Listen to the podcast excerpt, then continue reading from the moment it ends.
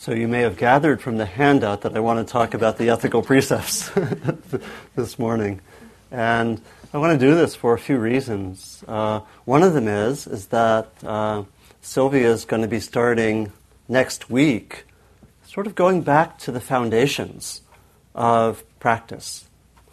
And in many ways, taking some time before that to look at the ethical precepts is a very is a very good foundation. I think Sylvia's intentions over the next weeks are really to go to the core of what this practice is and go back to some of the basics, some of the foundations, and working with the precepts uh, today. And then what I'll, what I'll do is I'll invite you, if you so choose, to give special focus to the ethical precepts in the next week as your take home practice or at home practice.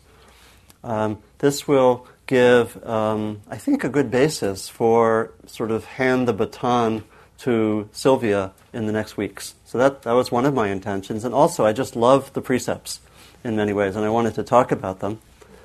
Uh, so, what I want to do is talk first a little bit generally about the ethical precepts, and then talk about the five, what we call the five lay precepts. These are the precepts that are on the sheet of paper and talk about each of them somewhat briefly.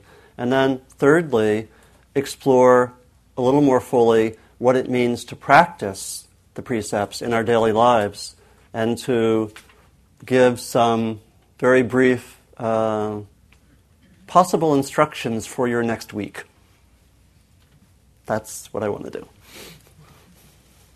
So, in some ways, we may, we may think of the ethical precepts and think, well, I'm an ethical person. You know, what do I have to learn about the ethical precepts? I don't go around hurting people deliberately, and I try to be uh, clear with my speech. So I'm, you know, what do I really need to explore? Why do I need to explore the ethical precepts? And or you may not feel that. You may feel like, oh, there's something there's something to learn here. But in many ways, I think I want to suggest or inspire or re inspire you to consider working with the precepts as actually a very deep practice. It's a practice that works not just on the most gross level of following certain rules or guidelines, but that actually goes deep into our sense of who we are and really our moment to moment experience is very much, can be very much informed by the precepts in traditional Buddhist training, the dimension of ethics, or uh, sila or shila, S I L A, in the uh, Pali and Sanskrit, is one of the three main areas of training traditionally, along with uh, what we usually translate as meditation and wisdom. We might, we might talk about this as the training for uh, ethical action first of all. Secondly, the meditation training. And thirdly, the wisdom training that helps us have the insight and understanding of our minds and the way, and the way things work and the nature of suffering and freedom. And sometimes, again, um, ethics or sila is seen as the beginning. And once you kind of get that down, then you go on to the really advanced subjects of meditation and wisdom. But I think, again, in many ways, although it's very important to have an ethical foundation for practice, in, in many ways we can see as we go deeper in meditation and wisdom, we also can have a deeper sense of, of ethics, of, of these core principles. Historically, the, there, when the Buddha was teaching, there were rules established for the monks and nuns.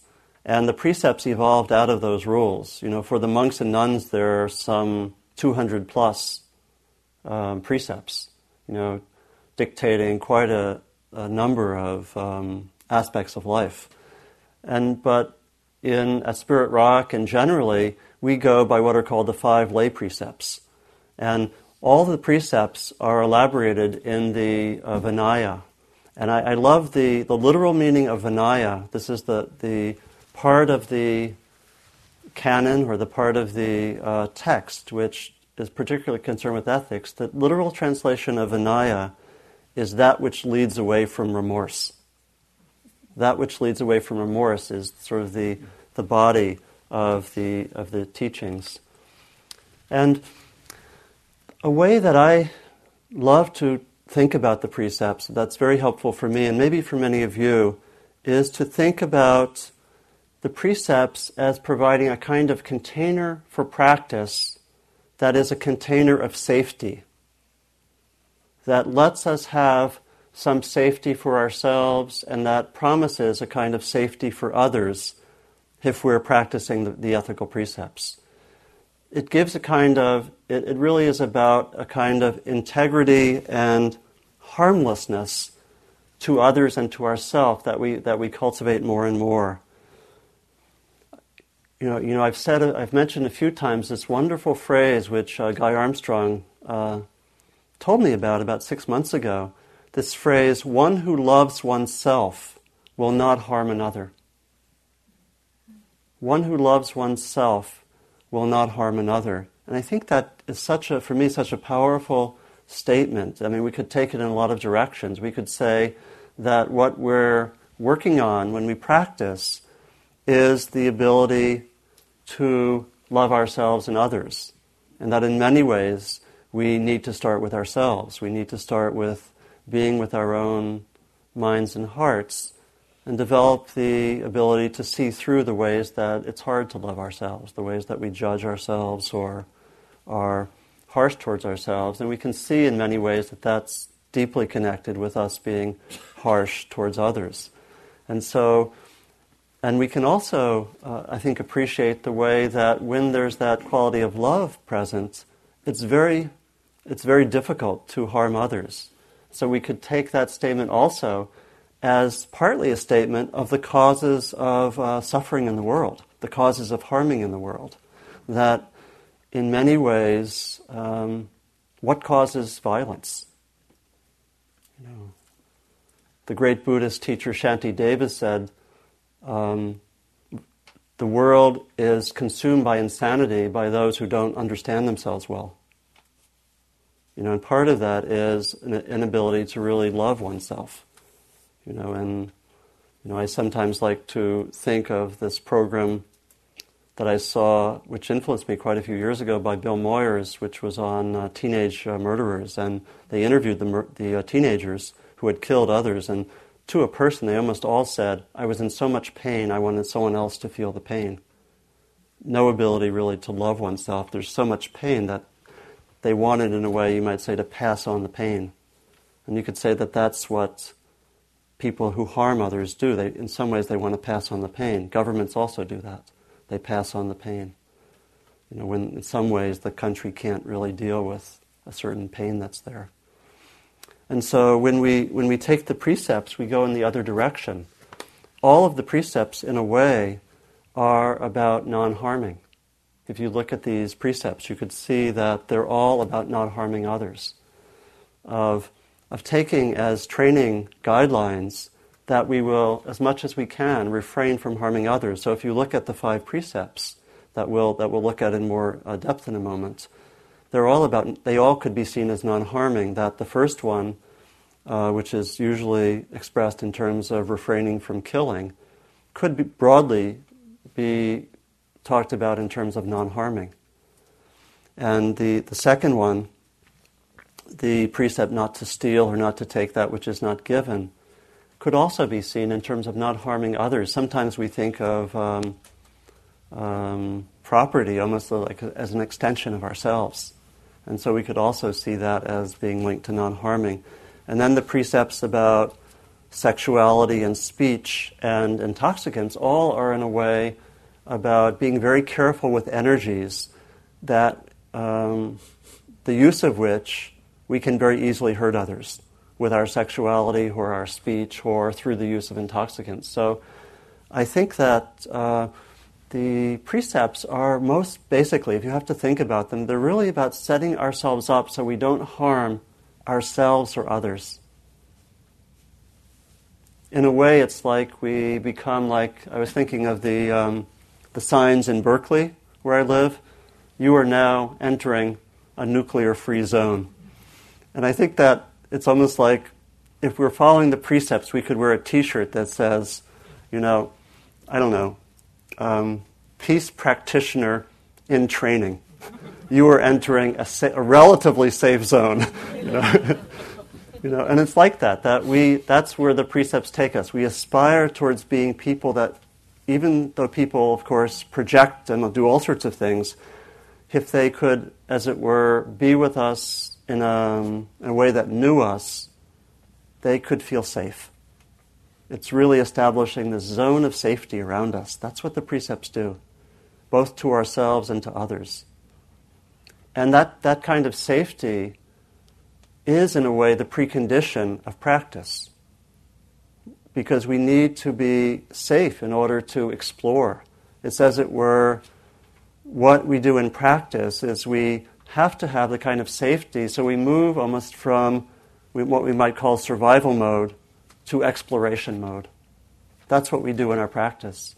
We, we move from being concerned, oh my gosh, if this happens, you know, psychically, we think, or in an inner way, we think, I won't survive this. I won't survive that person's comment or this situation. And we kind of get on alert where we're, you I think you all know what I'm talking about. we get on alert, you know, either interpersonally or because of some, something that may happen. And in that sort of situation, it's hard to actually explore because we're mostly concerned with survival. That's why safety is so important. When we create safety, we can more easily explore what's there. And we can, we can have that safety to go really deeply and to explore the deeper roots of our suffering, of our, of our confusion, as well as of our happiness. Um, Thomas Merton ha, um, said in a, in a beautiful uh, text that's co- that comes from a, a book that was just published called The Inner Experience. He wrote it in 1960, and for some reason, the Vatican censors wouldn't let it be published until like 1998 or something. I'm not quite sure why he died in 1968. Anyway, it's a beautiful text, and he says this The inner self is precisely that self, and this is the inner self which, which needs the safety to come out. He compares the inner self to a wild animal, a shy wild animal. The inner self is precisely that self which cannot be tricked or manipulated by anyone. That self is like a very shy wild animal that never appears at all whenever an alien presence is at hand and comes out only when all is perfectly peaceful, in silence, when the animal is untroubled and alone. He or she cannot be lured by anyone or anything because he or she responds to no lure except of divine freedom. And that's, I think, we try to set up the conditions especially with the precepts, so that shy wild animal in all of us can, can come out more and can, can learn and can shed some of the uh, some of the survival mechanisms. Can shed some of those, can see which of those are really not necessary anymore. Maybe a last thing to say generally about the precepts is that they're very important to have in a community the ethical precepts are very important to have as sort of publicly acknowledged that this is the way we operate. You know, we, I think many of us know that over the last years in this country, there have been a lot of ethical abuses by spiritual authorities, people in power concerning money, power, sexuality, especially. And many of those have occurred where the ethical precepts haven't always been so clear. One of the things I think is strong in this community is that those precepts are, are clearer. And it's, I think it's also very important just to have the precepts be right at the center to really, not, not so much to have a sort of Puritan or Victorian superego functioning to watch out for everything. not, not, not in that sense, but more to just have it be, have there be a simplicity.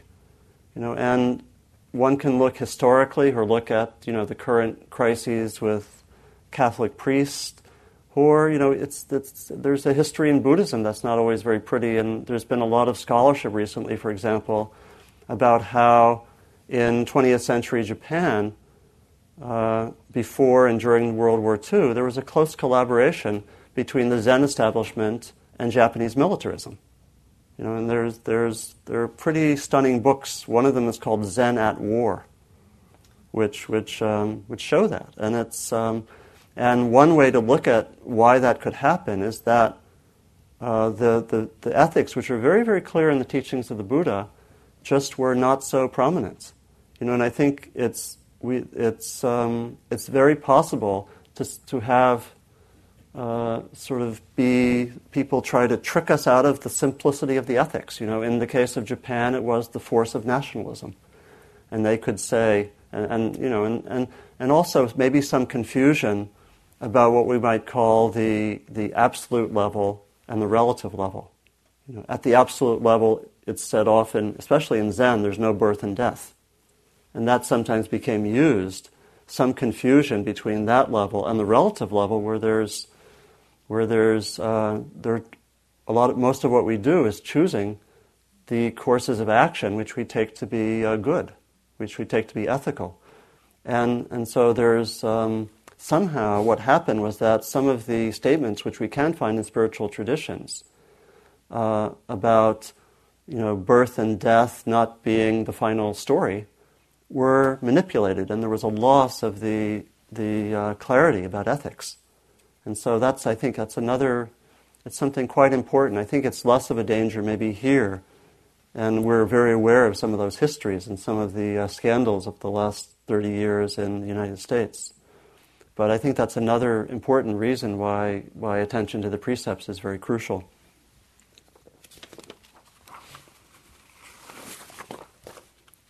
The, now, now moving on to the five basic precepts, the five lay precepts. The, the first precept is the precept that we have here stated For the sake of training, I undertake the precept to abstain from the taking of life. And this generally in Buddhist tradition is taken to be the most important precept, the first sort of the, the most significant precept. Uh, in one of the Buddhist texts, it says that non harming is the distinguishing mark of the Dharma. To be a being that operates more out of kindness, out of love, out of compassion, because the act of harming is taken to be that which follows upon hatred. And there may also be greed in there, and, and certainly a lot of delusion. So when we take these precepts, part of what we're doing is we are trying to limit the effect of the what are called the three poisons greed hatred and delusion and hatred is particularly uh, a source of the intention to harm the precept itself refers to refraining from the deliberate or intentional killing of any living being. That's, that's the, the actual meaning of the precept. Let me read you something from, from some of the suttas. Laying aside violence in respect of all beings, both those which are still and those which move, one should not kill a living creature, nor cause to kill, nor approve of others' killing. Elsewhere it says, abandoning the onslaught on breathing beings, one abstains from this, without stick or sword, scrupulous, compassionate, trembling for the welfare of all living beings. That, that would express that the very developed sense of the precept may be in, in, the, in the mind and heart of the Buddha. Now, what we do is we try to move in that direction. And the, the, the practice of the precept is one that it's not like we, we say, we find ourselves wanting and we just say, oops, I guess I'm not, you know, fit for the spiritual life. You know, it's more that this is, as, as we say, it's a training precept. And we continually find, and a lot of what it is, it sets up a guideline so that when things come up in our life, particularly when we enter a kind of a gray area where, oh, does the precept hold here? Does it not? You know, should I be a vegetarian? You know, should I? Um, what about what about those nasty flies in my house? You know, what should I do with that? Well, what it does is it sets up a kind of a light bulb which goes on, and it says this is a place for for practice. I can begin to look at my motivation I can begin to see what's there. So think of the precepts as training precepts, not as super ego instructed guidelines from above that mean we're going to have bad karma if we disobey them. They're training, they're training precepts, and they're, they're ones that in many ways we keep on not quite making. You know, perhaps we work well with the precepts in, a, in, in the grossest of ways, but as uh, Thich Nhat Hanh once said, because of the fact of there being microorganisms and even flies, we're always in some ways killing small beings.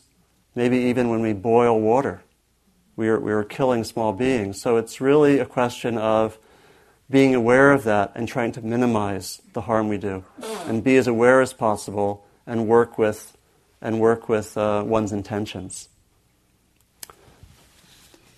You may have heard in the, one of the quotations that I gave from the Buddha that the Buddha said not to approve of others killing, and there is a social dimension in the precepts, as well as referring to personal experience. And Thich Nhat Hanh, when he expresses the precepts in his version, um, and it's in, it's in the, particularly in the, the book called Interbeing, and it's also in the book that some of you have read called Being Peace. Uh, Thich Nhat Hanh speaks about the first precept in this way, or he expresses it in this way Do not kill, do not let others kill. Find whatever means possible to protect life and to prevent war. And so that, when we start to see it in that context, it starts to make the precept starts to become actually a little more complex, doesn't it? You know, what does it mean to follow the precepts? when I'm a citizen of a country which has capital punishment, or, of course, which, which kills others in, in wars. Now, there are a lot of, there are a lot of um, complexities about those issues, but what I think is invited is for us to inquire into them and to see those, that social dimension as part of our ethical practice. That's challenging, isn't it? It's quite challenging. You know, but it's, I, think it's, I think one can say that that dimension of the precepts is there. Yeah. Question. Does, does anybody speak about ecocide in connection with that precept? The question is, I'll, I'll give a brief answer here. Does anyone, and maybe we can do more rows in the, in the discussion, does anyone talk about ecocide or the killing of all living beings in relation to the precept? Well, a lot of a lot of Buddhists who are trying to bring a contemporary application to environmental issues would do that. They would, they would make the connection. They would say that the precept gives us a basis for an environmental ethics, we might say. They, want to, they would want to go in that direction. Let's, let's return to that a little, little bit more. So I think we can see from looking at the, the first precept that there are different way, there are really a few different ways that we work with the precept, with any given precept. First of all, we can use the precept as a kind of a uh, um, a principle, and to make sure that we're not in some way violating it in a gross way. Then we start to look into the gray areas, and we start to look into our intentions. What's our motivation when we get in a gray area? What's happening? And we also can s- see that there's also a social dimension. So the full practice of the precepts would involve uh, working both with the precept as an external reminder and then doing more inner work when we get into gray areas, but also not forgetting that it also extends into our interrelationships with others on, on a wide scale. The second precept is uh, reads like this For the sake of training, I undertake the precept not to take that which is not given. Traditionally, this meant that for monks and nuns, that they should accept the four, what are called the four requisites food and clothing and shelter and medicine uh, only when they were offered, that they shouldn't sort of go out and say, well, I need some food, I'll take this. But that they should only accept it when, when it was offered. For lay people, it meant simply not to, not to steal. And again, um, what's very interesting for us, many of us may be very, very good in, in, the, in not breaking the, the gross meaning of the precept or not violating that. But what's very interesting are all these little gray areas, you know, that come up. You know, you know, I have a, I have a, um, um, let, let's say that I have a, I work for a nonprofit. I'm not paid very much. Is it, break, is it violating the precept to take home a little more supplies from the office? How about surfing the internet on company time? You know, or uh, what does it mean to accept certain kinds of social privilege in a system in which some people are not are exploited? Is that theft? Is that a kind of is that a kind of stealing? These are not easy questions. These are, but these are really some of the questions that we're invited to to explore. And the the precept related to stealing particularly reminds us to look at the qualities of greed and wanting in our mind uh, to see what it is that leads us to get into the gray areas. You know, whether it would be that that question of what we do with nonprofits or what we do on our tax returns. These are these are some of the interesting areas that we might be looking at, um, and it's it's it's very interesting to see how greed and wanting work in our mind. You know, a, a few years ago, uh, my colleague uh, Diana Winston and I we taught a class in Berkeley called Greed Management and for the final exam, we went to the opening week of, um, it just so happened that Bed Bath and Beyond had opened in El Cerrito. And we, our final exam, we did walking meditation in a new Bed Bath and Beyond for, for half, half an hour. And we're instructed to watch our minds and, you know, and to say, well, I didn't know that those products even existed, but I can see how they, they really are important. uh, and it, it, was, it was fascinating to really see just how, how much greed can actually be there. Even when, you know, yes, I really could use the, um, what, the, the stand on top of my television set that lets another little electronic device sit there in that six inches of space that otherwise wouldn't be used. um, that's what I learned by. Um, and it's also, it's also to look at these larger social questions. Uh, Thich Nhat Hanh interprets the precept in this way Do not accumulate wealth while millions are hungry. Live simply and share time, energy, and material resources with those who are in need. And again, the Buddha says, Let one not, not cause to steal, nor approve of others stealing. So I think we, there is that social dimension there from the beginning. The third precept is about sexuality, and I think most, uh, for our purposes, it really goes back most basically to the quality of non harming. Also, I think to looking at, at uh, greed and or, or how desire can overwhelm our sense of the precepts. Classically, the precept was, well, was understood for monks to mean and nuns to mean celibacy. And for lay people in classical uh, Buddhist countries, it was primarily understood in terms of not committing adultery. I think for, for our times, I think the notion of non harming as the core of the guideline is the most basic. The, the training principle says, For the sake of training, I undertake the precept to abstain from sexual misconduct. And it's really to, I think, to let the precept be a kind of guide as to how we deal with this very, very powerful energy. How is it possible to explore and express sexuality without hurting others, without hurting ourselves, without falling into all sorts of delusion or projection that might serve our own, our own greed in some way? And so, for, for many of us, again, we may follow the precept in the gross way of not really doing anything horrific, but the precept also invites us to be really clear in when we get again in these, these so-called gray areas. You know, and really, it's really again to maybe remind us when we get in some territory where we feel strong sexual energy and we can and, and we're not sure whether it's really the right thing to do, we can come back to the precept. That's how, in many ways, we can see the precepts as um, protecting. They can protect us from really damaging or hurting other people or ourselves. And again, it's not to be uh, Puritan about it, but it's really to take us back to our intentions as much as we know them. And, and, a lot of times we can think our intentions are good, and we may find out a week or two later that they, they, they are problematic. But it's, it's really to, to bring up the question of intention, and really it's, it's really to ask us to inquire into the gray areas.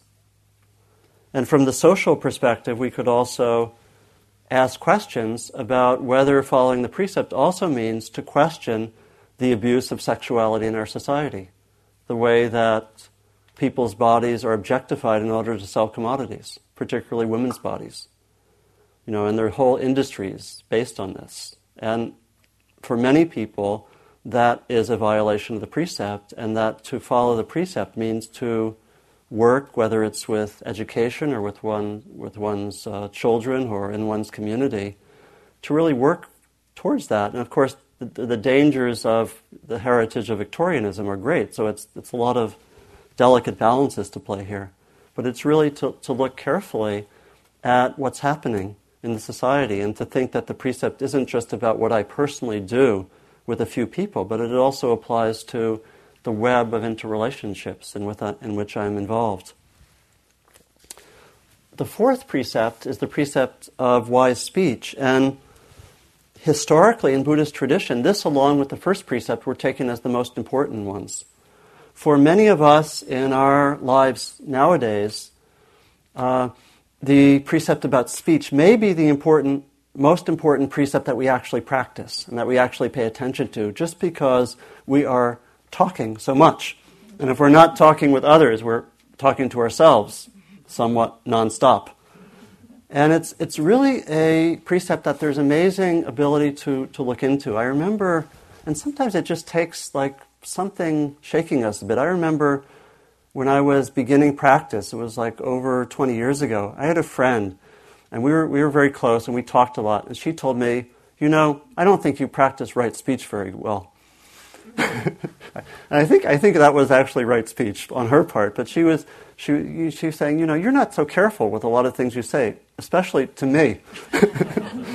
and it really, I I you know, it's one of those interactions that I remember now. You know, which means that something that I, I guess I could listen at the moment, and that there really was something to hear, and it really made me wake up and really look at my speech. And it's something that I think uh, many of us could really do with great, with great profit, to really be careful again. The, the teachings on wise speech, which we've explored here a few months ago, uh, have four main guidelines, which, which I like to express as being truthful, helpful, um, open hearted or, or kind, and having clear intentions or being speaking in, at the appropriate time and place. Something around those four dimensions of speech are the guidelines, and they're very powerful ones. You know, I have, I have them written next to my telephone. And, and I think I've told people sometimes when I go to meetings, I, I write them on sheets of paper and hold them in front of me as I'm at a meeting. And very helpful. And again, the spirit of the precepts is to have us inquire. They're training precepts. They're not to say, oops, I blew wise speech or right speech again. I'm, you know, I'm just blowing the precepts. It's more to say, okay, I'm going in this direction. I'm going to find myself in the gray areas a lot. And that's the spirit of this practice of the precepts. And with speech, it's going to happen an awful lot. And so it's very helpful to review these uh, dimensions of wise speech and to really look into that. It's, it's actually a practice, as, i as I like to say, that when, if we can follow this in our daily lives, our practice can really accelerate because we do it so much and we get so much feedback pretty quickly from, from others, especially. This is what Thich Nhat Hanh said about wise speech. Aware of the suffering caused by unmindful speech and the inability to listen to others, I vow to cultivate loving speech and deep listening in order to bring joy and happiness to others and relieve others of their suffering. Knowing that words can create happiness or suffering, I vow to learn to speak truthfully with words that inspire self confidence, joy, and hope. And so it's, it's an invitation to look at our personal interactions and also to look at the, the whole society and the way that speech is used or misused. You know, the way that, that lying is, seems acceptable in certain parts of our society. And to look, it might be to look at the media or look at education. The last of the five precepts is the precept about uh, being very careful with the energy of intoxicants. Um, this could mean anything which really shifts consciousness in a major way. Thich Nhat Hanh likes to talk about this precept as involving actually our taking in of media as well as food. Anything that we take in that really shifts consciousness, we have to be careful about. Um, and it's a, it's a precept that, again, there are different interpretations of. Some interpret the precept, as Thich Nhat Hanh does, to mean abstinence from alcohol and other drugs. Um, but I think for probably for most of us, it has to do with really being aware that this is a, is a, is a, is a territory where we can get in trouble. There's this very interesting story of a, a Thai Buddhist who was, who was renowned for having great virtue, and someone, um, someone challenged him and said, just break one of the precepts. And he said, I can't really do it, but the easiest one to do, I'll just, you know, I'll just break one precept. And he said, the, the only one I can do is to get drunk. But then unfortunately he got drunk and he broke the other four. so it's sort of a, sort of a cautionary tale there. Um, again, a very strong energy. For some people, working with the precepts might mean to stay totally away from that territory. You know, particularly if there's some physiological tendency, as some people have, to when there's even a little bit of use of alcohol or other drugs to just go in a certain place where one gets out of control.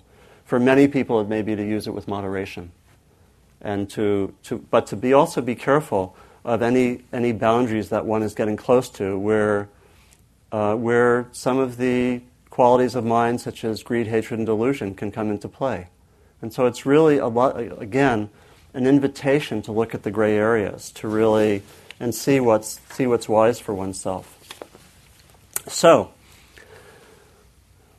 these, these, are, these are the ethical precepts, or you know, what I also like to think about is that they're, they're the guidelines for developing integrity, for developing integrity, harmlessness, and, and basically a very simple warmth and protection that we offer to others. And if you'd like to practice them in the next week, that would be wonderful. And here are, here are just a few sort of reminders and sort of recapitulations of some of what, what's been said. It may be helpful if you want to do this to either take one or two precepts, possibly take them all. For many people, it works more easily if you just take one or two that you particularly want to focus on, particularly one that might come up a lot, like speech. And so, if you'd like to take on the precepts, you can say, I'll take on the precepts in the next week, and maybe I want to focus on one or two of them. It would mean, it might mean in the morning setting the intention to follow the precept. It might mean setting it right now in your mind. I'm going to follow the precept and finding ways to keep on reminding yourselves. Write the precepts on your hand. Put a piece of paper around your wrist. Um, have a special object that you wear for the week that reminds you of the precepts. I don't know what that would be, but you know. Uh, find some way of reminding yourself each day and maybe even more often. Just, you know, it's a lot of what is powerful in practice is the factor of intention just to remind us. And then we sometimes get alerted. So if you wanted to remind yourself in the morning, at noon, and at dinner for 30 seconds, if that wasn't too obsessive, uh, it'd be a great way to do it. So that's the first thing. Set intention and try to bring it into, into your lives. You might even take these precepts and just read them in the morning. Look at them.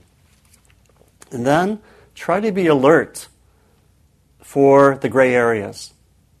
And the invitation is when the gray areas appear, start inquiring. You know, what's going on? Okay, what's what's going on, Donald? You want you were in a hurry to get here this morning and you almost went through a red light. Was that was that the second precept about being greedy? I don't know. It's getting in the gray area. So what's. I had awful traffic this morning. it was bad. I won't, I won't go into that. I mean, I had to wait five minutes for a train in Berkeley. anyway, so the precepts when we're stressed a little bit, right? I want to be there on time, you know, and so forth. And um, so it's really to be, be alert for the gray areas uh, and do some inquiry. Say, what's there? What's present in me when I'm in this gray area? It's not so much to judge ourselves, but it's really to inquire. That's the spirit of the practice, to keep on inquiring over and over again. And in the course of that, we find out things. We find out things about the meaning of the precepts. We also find things about our intentions. Bring in the social dimension to some extent. What does that mean for you? It's a challenging dimension. What, it, what would it mean to work more with the precepts in a way that's not just entirely my own personal actions? What would it mean in the context of my family or community or even the larger society? And again, it might be good to start small there. And so, hopefully, for many of you, there'll be a wonderful week of exploration, and you'll be able to tell Sylvia all about it. so let me stop here and, and invite any uh, questions or reflections or comments. Thank you.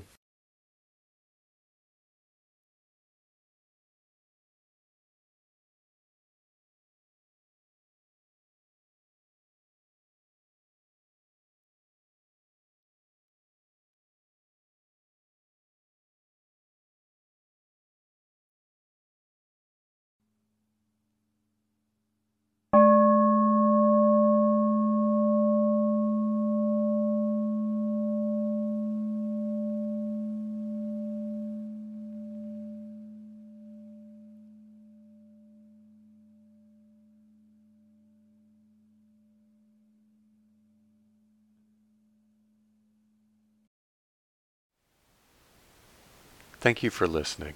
To learn how you can support the teachers and Dharma Seed, please visit dharmaseed.org slash donate.